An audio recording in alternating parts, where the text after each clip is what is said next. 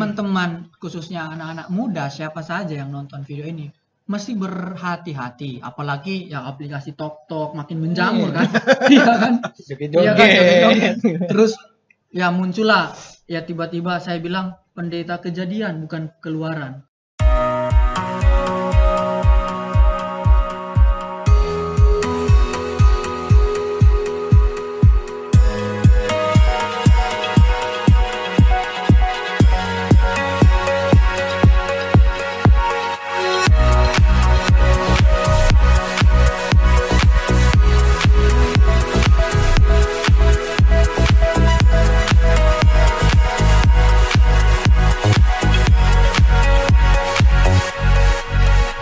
Iya kan?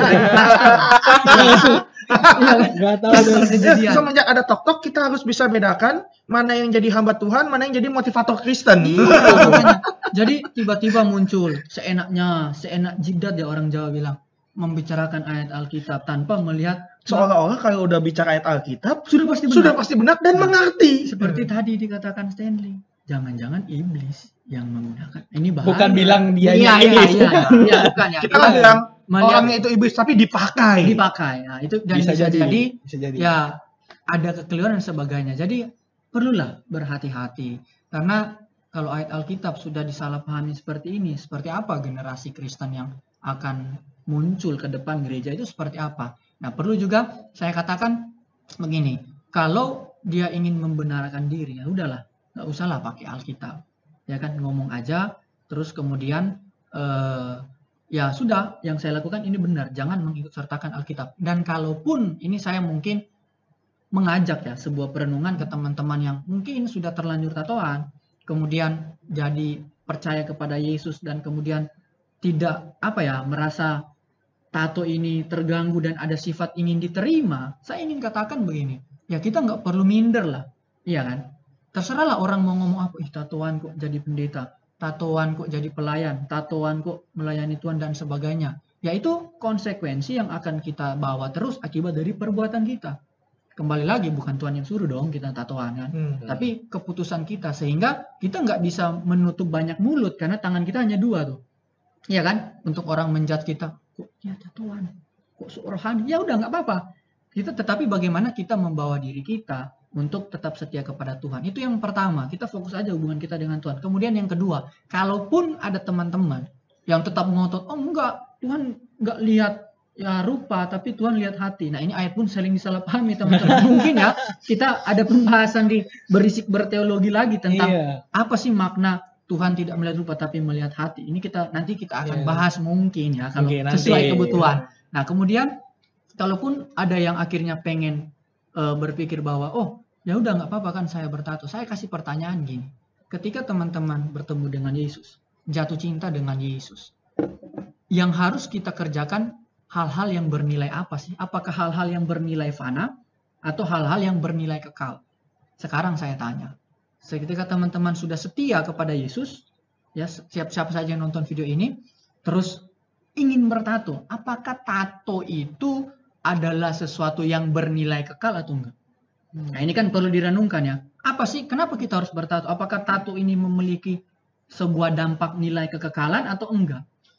Iya kan, itu yang perlu kita renungkan. Karena bagi saya, ketika saya jatuh cinta dengan Yesus, saya harus lebih memprioritaskan apa yang saya lakukan untuk sesuatu yang bernilai kekal. Jadi bagi saya, orang yang jatuh cinta pada Yesus pasti dia akan melakukan sesuatu yang bernilai kekal. Jadi itu sih bagi saya. Jadi statementnya sangat-sangat mudah untuk dikatakan. Iya, cuma kenapa kita perlu bereaksi kayak begini sih, Kak? Ya, Masalahnya begini. Jangan sampai ini jadi pembenaran orang, betul. lalu dia sampai ribut sama orang tuanya gitu kan. Iya. Jadi masalah atau enggak mungkin dia pergi tato aja gitu. Nanti Iya. pas minta maaf sama orang tuanya ya urusan lain kalau, lagi gitu. kalau misalnya cuman begitu ya, Stan. Buat gue itu normatif sekali. Ya, Tapi ketika dia merasa dalam agamanya, dalam kepercayaannya, tindakannya itu dibela, tapi sebenarnya tidak, itu kan yang justru jadi bahaya. ya, Apalagi ini lo mengutip ayat firman Tuhan. ya, Seolah-olah kan pembenaran itu muncul dari Tuhan loh, tanpa ya, ya. itu konsekuensi Betul, logisnya. konsekuensi. Iya. Itu konsekuensi logisnya. Ketika kita mengutip firman Tuhan dan kita bilang oh itu boleh, berarti kan itu dibenarkan dan diperbolehkan. Nah, padahal kita harus bisa tadi lagi kembali, kita harus juga mampu melihat konteksnya nih. Di imamat sedang Iya. ngomongin apa, di Iya. Korintus sedang ngomongin apa. Jangan cuman karena keinginan kita, Ya, kita menggunakan apalagi sampai ayat firman Tuhan ya, itu adalah hanya untuk kepentingan kita. Ini kan namanya nggak nggak realistis. ya. Kayaknya istilahnya mau mukul tapi minjem tangan orang gitu. Jadi, dan ngerinya ya. lagi gini loh teman-teman ketika dia membela satu hal dengan ayat firman Tuhan nanti narkoba juga jadi bisa pembela Iya, firman sekarang loh betul kayak seperti itu kan ngomongnya bukan yang dari dalam, sesuatu yang di luar. Sekarang gini sih, cobalah kita baca ya dari 10 hukum Taurat lah yang paling sederhana. Dosa yang dilakukan di dalam tubuh hanya zina, Bro. Selebihnya dilakukan di luar tubuh. iya Jadi penting juga bukan hanya oh, ini kan hanya karena di kulit. Oke, gini deh. Saya saya saya kasih bahan pemikiran lagi deh. Ya yang bagi yang yang ngomong soal tato ini boleh karena ini di luar dan sebagainya. Sekarang gini, siapa pun Anda setuju nggak dengan saya atau nggak setuju? Anda punya adik perempuan, ya kan? Terus maaf ya, saya gini-giniin. Ini kan di luar, bukan di dalam tubuh. wadaw Bisa nggak? iya kan? sih.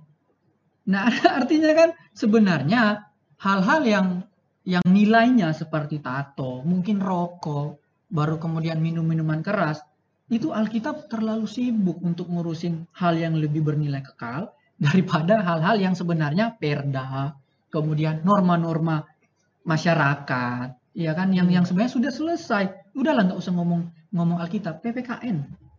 Ya udah kan udah selesai ngomong soal hal-hal seperti itu. Nah, jadi seperti tadi, apakah ada kecenderungan untuk menjadikan pembenaran dengan atau saya nggak tahu, ataupun ada yang merasa minder. Hmm. Wah, saya pengen dekat sama Yesus nih. Ini mungkin kecurigaan saya ya.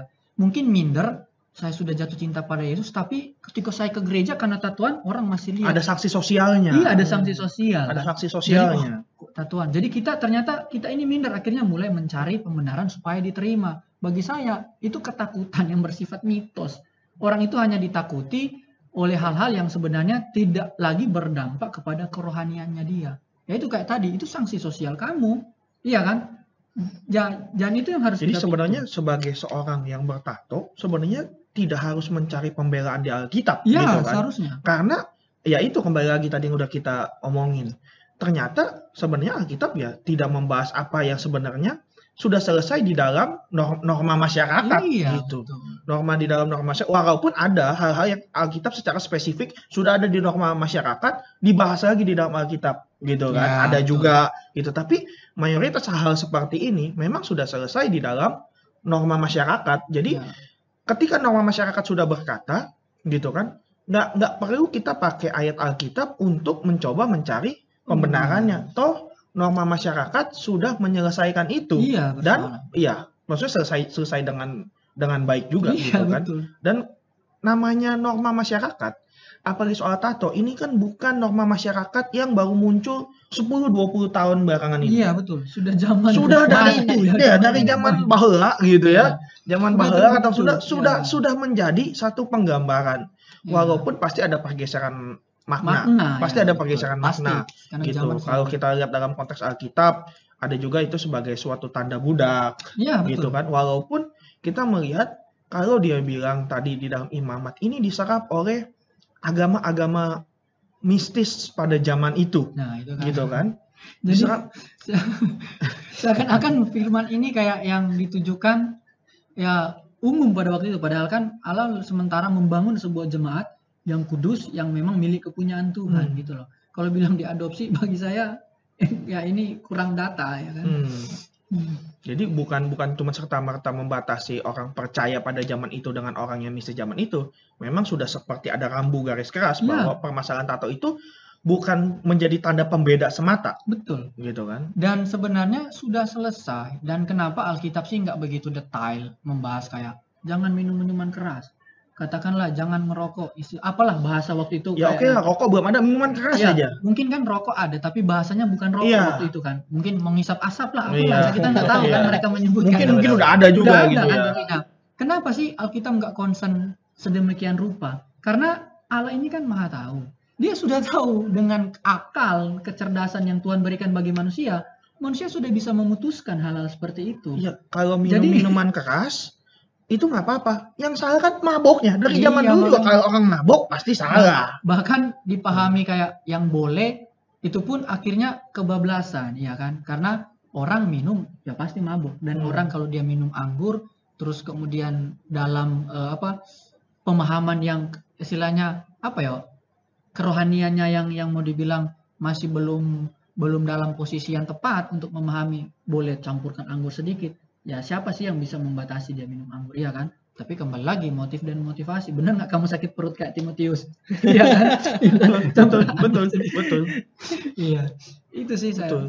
Nah, jadi kenapa sih ini kita perlu bereaksi? Karena ya bisa dibayangin lah teman-teman semua yang yang menonton video ini kan Hmm.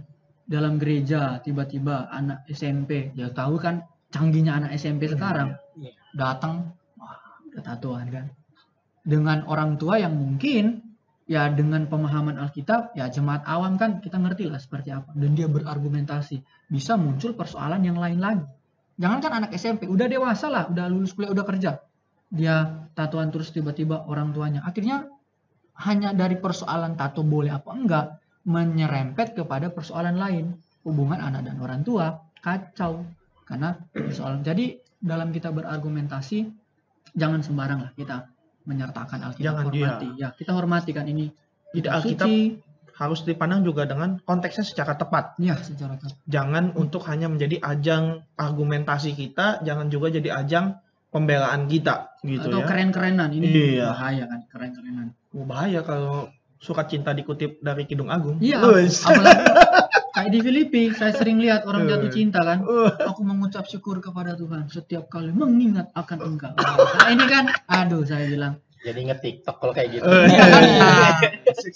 Iya. Ini kan firman Tuhan. Kita penuh hormat lah untuk mengartikan. Kalaupun kita nggak paham dikit baik-baik terus kita lihat pimpinan-pimpinan rohani kita terus kita bisa sharekan sebelum kita berani untuk speak up tentang ayat-ayat tersebut. Itu sih kira-kira.